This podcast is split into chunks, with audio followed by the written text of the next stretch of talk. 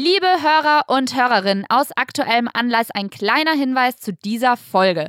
Aufgrund des Coronavirus wurde das OMR-Festival von unserem Gast Philipp Westermeier dieses Jahr leider abgesagt. Die Folge mit ihm haben wir bereits davor aufgenommen.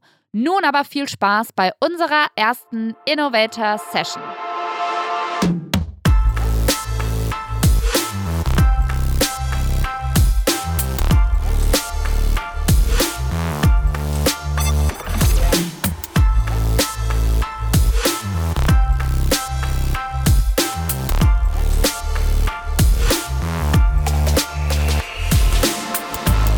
Hi und willkommen zu Innovator Sessions, der Podcast des Magazins Innovator by The Red Bulletin. Schön, dass du dabei bist. Wir sind eure Hosts, Laura Lewandowski. Und ich bin Fleming Pink und uns hört ihr auf diesem Kanal jeden Montag, wie wir Gründer, Forscher, Sportler oder Musiker zu den innovativen Rezepten hinter ihrem Erfolg ausfragen. Kurz vorab, wir nehmen pro Gast immer direkt zwei Folgen auf. Im Hauptformat sprechen wir über die größten Stärken der Gäste, sei es erfolgreich zu netzwerken, geschickt zu verhandeln oder besonders einzigartige Ideen zu entwickeln. Das Besondere, unsere Gäste geben euch immer drei konkrete Tipps mit, wie ihr selbst diese Fähigkeit und Stärke verbessern könnt. Als Bonus verraten sie eine Woche drauf in unserer kurzen Toolbox-Folge auch noch ihre wichtigsten Werkzeuge und Inspirationsquellen von neuen Apps über ihren liebsten Instagram-Channel bis hin zu Büchern, die ihr Leben verändert haben. Los geht's heute jetzt mit dem größten Stärken von unserem ersten Gast, dem OMR-Gründer Philipp Westermeier. Philipp, schön, dass du da bist. Moin, äh, danke für die Einladung, ihr beiden. Ähm, bin übrigens regelmäßiger Leser des Innovator-Hefts. Insofern, ähm, äh, ja, cool, dass ich auch mal sozusagen jetzt im Podcast äh, vorkommen darf. Du bist äh, vielseitiger Unternehmer, Online-Marketing-Experte. Ihr baut eine Riesenmesse mittlerweile auf. Ähm, ja, einfach ein Gründer durch und durch, aber erklär doch gerne einmal kurz selber, was machst du genau? Was ist eigentlich OMR und was ist dieses Universum, was um OMR entsteht und äh, was macht euch so einzigartig? Äh, ja, ich habe ja mit OMR gar nicht angefangen, sondern irgendwann mal angefangen mit wirklich operativen Digital-Marketing-Firmen, so die Banner, die damals die Leute verfolgt haben, mit Schuhen drin, häufig von Zalando oder so. Also nicht so der super Party-Hit, aber hat total äh, gut funktioniert. Das haben wir gemacht mit meinen Partnern Tobias Schlottke, Christian Müller zusammen. Und weil ähm, wir da so viel mit Online-Marketing zu tun hatten, haben dann ähm, immer mehr Leute gesagt, Mensch, kannst du nicht helfen, mir mal Tipps geben? Und dann konnte ich irgendwann nicht mehr allen im Telefonat oder einem kleinen Privatworkshop helfen. Und dann habe ich daraus eine Seminarreihe gemacht. Und aus der Seminarreihe habe ich dann auch auf Nachfrage ein Event angefangen, wo man sich dann einmal im Jahr wieder traf, also die Seminarteilnehmer. Und weil das dann halt irgendwie so nebenher lief und ein Hobby war, habe ich dann auch gekommen, da kann ich jetzt hier nicht groß irgendwie das Geld abgreifen. Wir müssen da einfach geile Tage haben. Es sind auch viele Freunde dabei und, und oder Bekannte. Und dann habe ich da irgendwie Musiker dazu geholt. Das waren einfach sehr lustige Tage schon irgendwie so im kleinen Kreis mit 200 Leuten am Anfang. Und Wie lange ist das her? Das war 2011 das erste Mal. Okay, also und jetzt neun Jahre. Neun Jahre und jetzt ist es halt, also in der zehnten Fassung in diesem Jahr. Ähm, und der erwartet jetzt halt 60.000 Besucher. Ähm, am Ende immer noch mit dem Spirit hoffentlich. Wir machen das für Freunde, für Bekannte, mit äh, sehr, sehr interessanten Speakern, die ich selber mhm. auch hören will, die ich noch nie gehört habe. Die sollten vielleicht auch nicht nach Deutschland kommen. Ähm, und halt Musik und, und, und Rahmenprogramm, was halt heutzutage dazu gehört. Das hört sich an, 60.000 ist ja eine krasse Hausnummer. Die muss man ja irgendwie auch erstmal alle kennen oder zumindest einen Zugang zu diesen Menschen ja, also haben. Also kennen tue ich die nicht alle, ne? Nichtsdestotrotz kennst du, glaube ich, sehr viele Menschen und genau darum geht es ja auch so ein bisschen. Ich würde sagen, so gut und recht kann man behaupten, du bist einer der bekanntesten Netzwerker Deutschlands. Wow, Dankeschön. Das so ist. Eine neue Generation vielleicht. Ne? Ja, doch, kann man schon sagen. Aber vielleicht kannst du ja kurz mal selber erzählen, was bedeutet Netzwerken eigentlich für dich? Also ich meine, am Ende ist unser Geschäft, hat sehr viel mit Menschen zu tun. Wir erzählen Geschichten von Menschen, wir ähm, kuratieren Bühnen mit Menschen, wir versuchen Menschen zu informieren, wir haben Menschen in Seminaren, die dann wiederum andere Menschen äh, geben. Also wir sind ein großer Marktplatz am Ende und unser Produkt, unser Rohstoff, wenn man es ganz hart formuliert, sind halt Menschen. Und deswegen äh, ist ganz zwangsläufig dann die Arbeit, die dahinter steckt, nicht nur bei mir, sondern bei ganz vielen meiner Kollegen halt Netzwerken. Ne? Das ist auch dann verschiedene Welten zusammenbringen, äh, die Digitalbranche mit Künstlern, mit Musikern, äh, aus diesen ganz anderen Blasen irgendwie, würde man heutzutage sagen, leben. Und ähm, ja, also ich glaube, wenn man das einmal verstanden hat, dann, dann ist das Wort Netzwerken zwar so ein bisschen so ein abgegrabbeltes Businesswort, aber es ist nicht ganz unkorrekt zu dem, was wir machen. Und ähm, wir fragen uns natürlich, so ein krasser Networker wie du, wie viele Kontakte hat er eigentlich in seiner Liste? Tausend, gar nicht so viele. 1500. Okay. 1500. Ähm, Wow. das, das ist, also Viele wichtige wahrscheinlich. Ja, also ich habe es mal irgendwann auch da wieder, ähm, ich bin immer, versuche immer alle sofort Credits zu geben, wo ich es zum ersten Mal gehört habe. Ähm, ich habe mal zum ersten Mal irgendwie, hat Paul Ripke mal gesagt, in einem Podcast, den ich von ihm gehört habe, wessen Handy er mal gerne hätte. Ja? Ähm, weil das, da müssen krasse Kontakte drin sein. Und das fand ich ganz interessant. Ich habe da nicht an meins gedacht, sondern ich habe gesagt, es gibt natürlich so Leute wie Paul selber, die wahrscheinlich schon ultra viele Leute im Handy haben. Ähm, und das ist natürlich schon echt eine Waffe, wenn du das einfach mit dem Handy das drin hast. Ähm, Wo sicherst denn du die Kontakte alle? äh, frag mich sowas nicht. Im Wenn es jetzt ins Klo fällt? ja, ist echt ähm, irgendwo ein Risiko. Aber man muss ja auch sagen, also viele Kontakte sind jetzt ja auch nicht so aktiv. Also ich habe jetzt auch, klar, ich schreibe dann mal dem Mhm. ähm, äh, und dann ist es gut, dass ich den habe. Aber eigentlich müsste ich das mal wieder klären, wo ich dir sicher. Gute Frage. Hast du einen, so einen Traumkandidaten, wo du sagst, so den würde ich unbedingt gerne mal kennenlernen? Ich meine, Elon Musk, die bauen, glaube ich, jetzt in Berlin irgendwie eine Fabrik auf, so, da ist man dann schon mal nochmal Mhm. ein Stück näher dran, wahrscheinlich über irgendeine Ecke. Ja, ich glaube, was man auch, man darf sich jetzt nicht so anbiedern und jetzt irgendwie so Leuten so, so, so uncool kommen. Also ich erlebe ja auch, wie ich selber behandelt werden möchte auf im kleineren Maße. Und ich glaube, wenn man da jetzt irgendwie so total äh, illusorisch hinkommt und sagt, ey, du musst dringend auf unsere Bühne oder ähm, das macht ja auch keinen Sinn, das muss ja nicht dringend. Das muss man einfach realisieren. Man muss überlegen, wie kriegt man für Leute auch wirklich einen, einen Zusatznutzen, dass es für die auch lohnt, mir zuzuhören überhaupt, überhaupt eine Chance zu geben. Ähm, aber ich erlebe halt immer wieder, dass, dass Leute dafür weniger Gefühl haben und dass dann irgendwelche Eventkonzepte bei mir irgendwie mal auftauchen, wo dann Leute sagen, ich habe hier so ein 300-Mann-Event irgendwo und dann so eine Gästeliste und dann steht da irgendwie so Elon Musk angefragt. Ich so, okay, das ist Quatsch. Das ist sehr, sehr unwahrscheinlich. Und äh, man muss da so eine- einen guten, ähm, so einen guten Mittelweg finden, dass man äh, den Leuten nicht auf den Sack geht und nicht so ein bisschen so der Typ ist, der irgendwie jetzt da so, so Leute, wenn jemand auch keinen Bock hat und da keine Zeit, dann ist es auch vollkommen fein. Ich glaube, es ist eher unsere Aufgabe, ähm, eine, eine Situation zu kreieren, wo dann auch die wirklich hinwollen und möchten. Ähm, und das ist eher die Aufgabe, als jetzt den vollkommen gegen seinen Willen und gegen seinen Nutzen auch dahin zu ziehen. Also ich habe das Gefühl, alle Leute, die zu uns kommen, aktuell oder in, in den letzten Jahren, für die war das extrem nutzbringend auch. Ja? Mhm. Und ähm, wahrscheinlich muss man sagen, wäre jetzt heute Elon Musk, vielleicht sind wir noch nicht ausreichend nutzwertig für den ähm, und hilfreich für den. Und daran arbeiten wir, das zu werden. Aber das ist halt ein langer Weg. Aber dafür sind wir jetzt halt für viele andere, auch schon US-Topstars, jetzt schon so, dass sie sagen, okay, da kann ich richtig was bewegen für meine Brand, da erreiche ich viele Leute und, und, und die richtigen und so. Und ähm, das wollen wir weiter ausbauen. Guter Punkt zum Thema Ausbauen. Wir haben unseren Hörern ja versprochen, dass wir immer drei konkrete Tipps mit auf den Weg geben. Und Thema Netzwerken, jetzt haben wir schon mitbekommen, du bist ja, ja Vollprofi. Ähm, deswegen lass uns doch einfach mal mit einer deiner drei goldenen Regeln einsteigen. Bevor du eine Mail schreibst, versetz dich in den Empfänger. Was genau verstehst du darunter?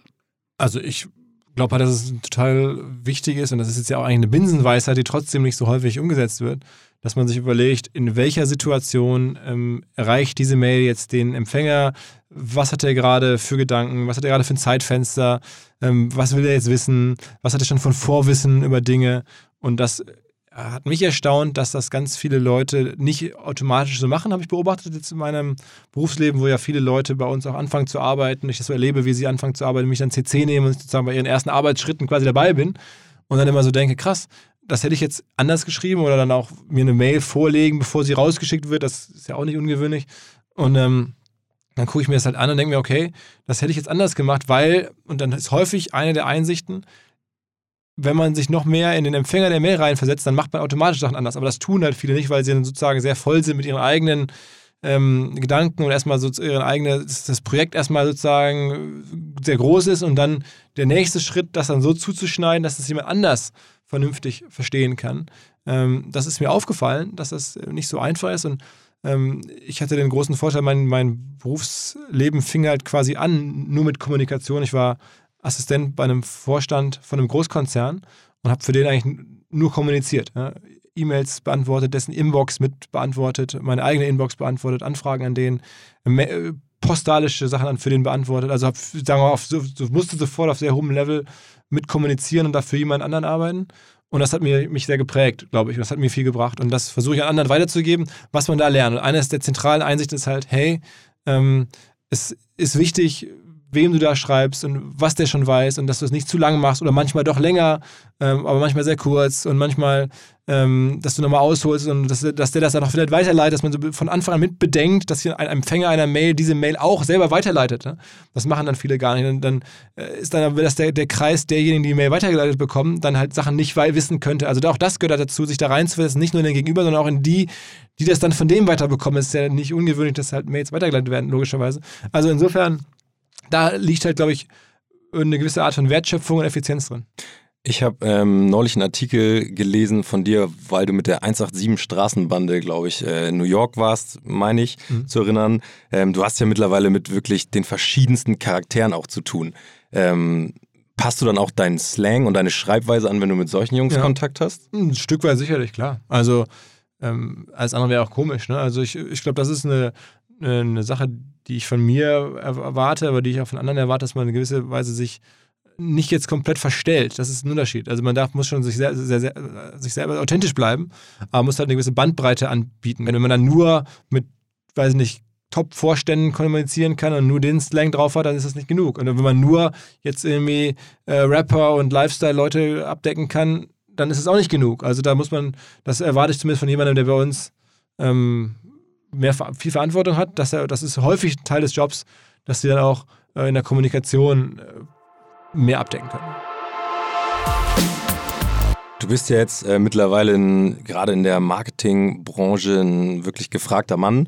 Ähm, dementsprechend ist dein Inbox voll und dein Handy klingelt 24-7, würde ich mal behaupten. Aber als zweiten Tipp hast du uns wirklich gesagt, beantworte jede Anfrage. Was ich ziemlich abgefahren finde, weil ich kann mir vorstellen, dass auf jeden möglichen Kanälen von LinkedIn bis Instagram bis E-Mail dein Postfach wahrscheinlich voll ist.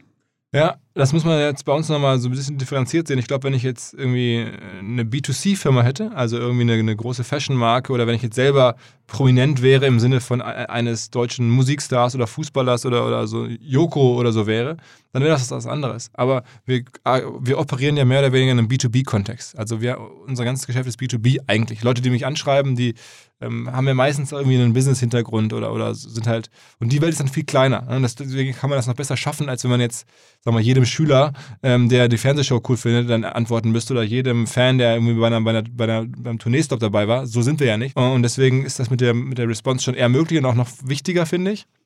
Das ist das eine. Das zweite ist, dass ich glaube, dass ähm, heutzutage, was eine Medienmarke sein muss oder was auch ein Event sein muss, ist halt eine Community. Und du kannst halt keine Community bauen, wenn du nicht selber Teil dessen sein willst und dann auch äh, in der Community sozusagen arbeitest und, und agierst wie jemand, der das halt ernst meint und der diese Community halt irgendwie versucht äh, zu bewegen.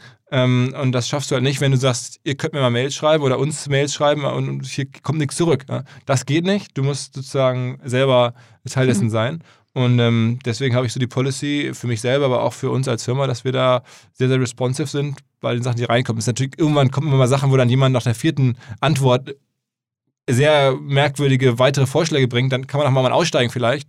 Ähm, da antworte ich jetzt nicht mehr. Aber wenn dir jemand ernsthaft irgendwie was vorschlägt oder Feedback gibt zu was, dann auf jeden Fall. Wie viele Mails hast du so in der Inbox, würde ich, wenn ich fragen darf, so am Tag, wenn du mal nicht öffnen würdest? Na, ich habe ähm, eher auch so, so Scheiß-Mails, so einfach weglösche, irgendwelche Termin-Mails, äh, der und der hat einen Termin angenommen oder so, oder irgendwelche Newsletter, die ich irgendwie zu faul bin abzustellen. Ähm, insofern, wenn man das alles mit dazu nimmt, wahrscheinlich irgendwie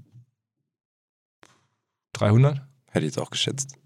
Ja, ähm, aber die Frage ist ja auch immer so ein bisschen, wie oft checkt man die Mails und wie schnell antwortet man? Weil ich bin davon ehrlich gesagt auch manchmal so ein bisschen genervt und manchmal aber auch verleitet, dann mitten in der Aufgabe kriege ich eine Mail, eine WhatsApp und dann will ich immer sofort reagieren. Ja, das ist also diese, ich habe das mal gehört, ähm, so your Inbox ist your To-Do-List. Ja, das, das sollte man ja nicht machen. Also wenn die Inbox To-Do-Liste ist, dann, dann ähm, kontrolliert jemand anders deine To-Do-Liste indirekt und das ist einfach für dich natürlich scheiße, weil du musst deine eigene To-Do-Liste ersetzen und darfst nicht darauf vertrauen, dass die Inbox die richtige für dich wird.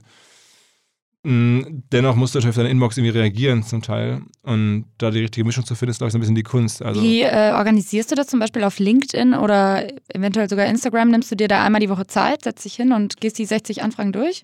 Ja, so, ja, tatsächlich. Also ich, bei LinkedIn gucke ich ab und zu mal rein und dann beantworte ich oder bestätige ich die Kontakte und schreibe schreib zurück.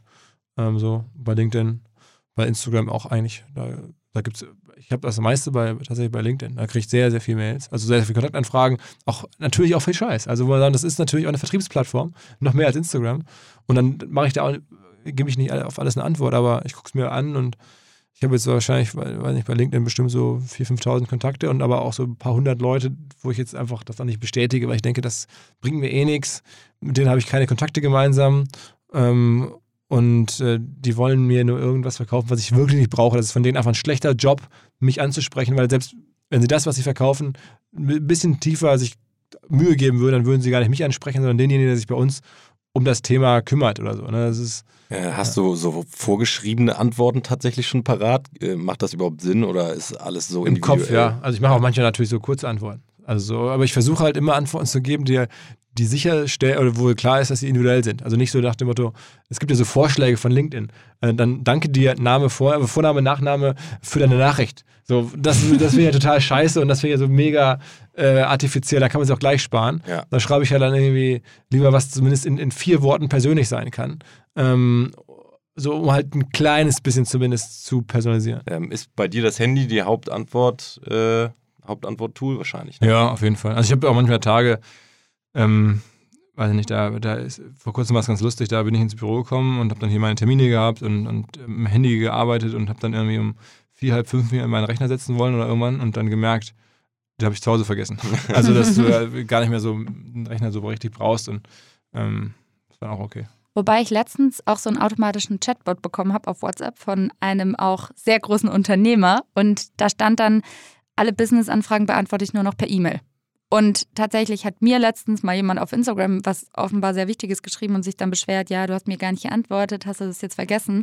Und ich muss gestehen, dass ich diese Lösung von dem Unternehmer ziemlich smart fand, weil irgendwann checkt man ja gar nicht mehr privat hier Instagram, LinkedIn, so viele Kanäle. Äh, da rutscht ja auch oft mal was durch, ne? Also. Ja, also ja, das ist, glaube ich, eine Frage, sich selbst so ein bisschen zu organisieren. Hast du irgendwann einen Feierabend oder legst du dir selber so Feierabend ja. auf oder bist du auch abends im Bett noch ein paar Mails wegschrubben. Ja, es ist ja auch so mit Unternehmern, wahrscheinlich geht es ja ganz vielen so, dass man echt nicht so einfach ähm, abschalten kann. Also sind, klar ist man aus dem Büro raus oder hat seinen Rechner aus, aber dann denkt man ja trotzdem über Sachen nach. Und gerade jetzt in meinem Job, wo auch am Ende gehört es fast zum Job dazu, ab und zu mal bei, selbst bei Facebook umzugucken, was da so los ist oder irgendwie in der Zeitung oder ein Portal oder bei Twitter nachzugucken, was so los ist, weil wir auch sehr viel Content kreieren und dazu natürlich immer wieder Input brauchen.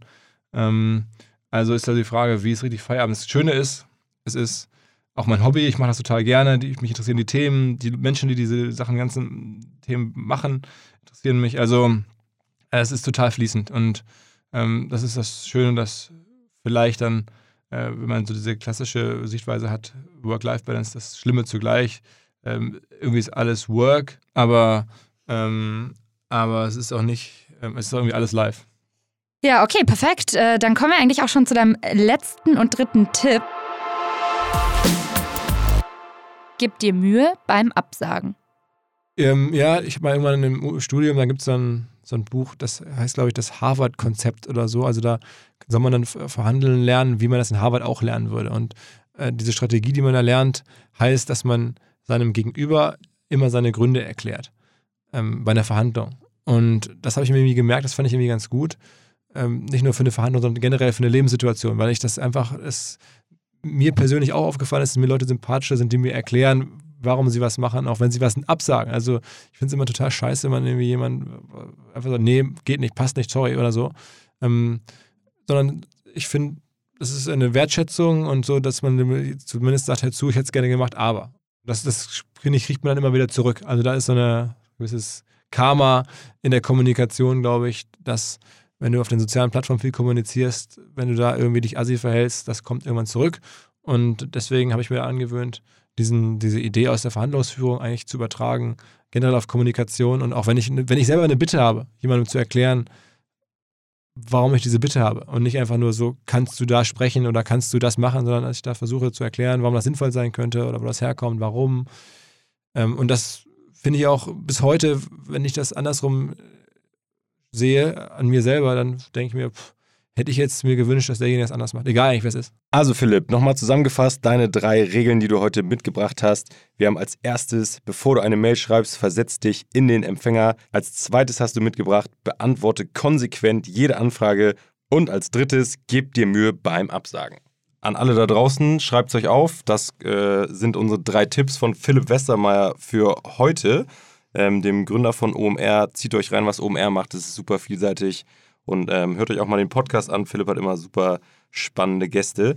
Ähm, Falls ihr eine direkte Nachfrage habt, dann schreibt ihr dem Philipp einfach. Im Zweifel bekommt ihr dann eine Absage. eine sehr nette Absage mit Begründung. mit Begründung, keine Zeit. Philipp, vielen, vielen Dank, dass du dir die Zeit genommen hast. Ähm, das war für uns super, super lehrreich und spannend und ich hoffe für euch da draußen auch. Ähm, wir sehen uns aber nächste Woche nochmal in der Toolbox. Da geht es nochmal kurz und knackig um ein paar Fragen, die wir für dich vorbereitet haben. Und sehr spannend, sehr inspirierend. Bücher und sonstige Sachen, die ich ja persönlich auch immer richtig geil finde. Was lesen andere, was hören andere. Freut euch drauf. Alles klar. Danke euch. Hoffentlich hat es dir auch Spaß gemacht. An euch da draußen, abonniert uns, gebt uns Feedback. Wir freuen uns drauf und schaltet nächste Woche wieder ein, wenn wir mit der Innovator Session die Toolbox starten. Bis dann. Ciao. Ciao, ciao.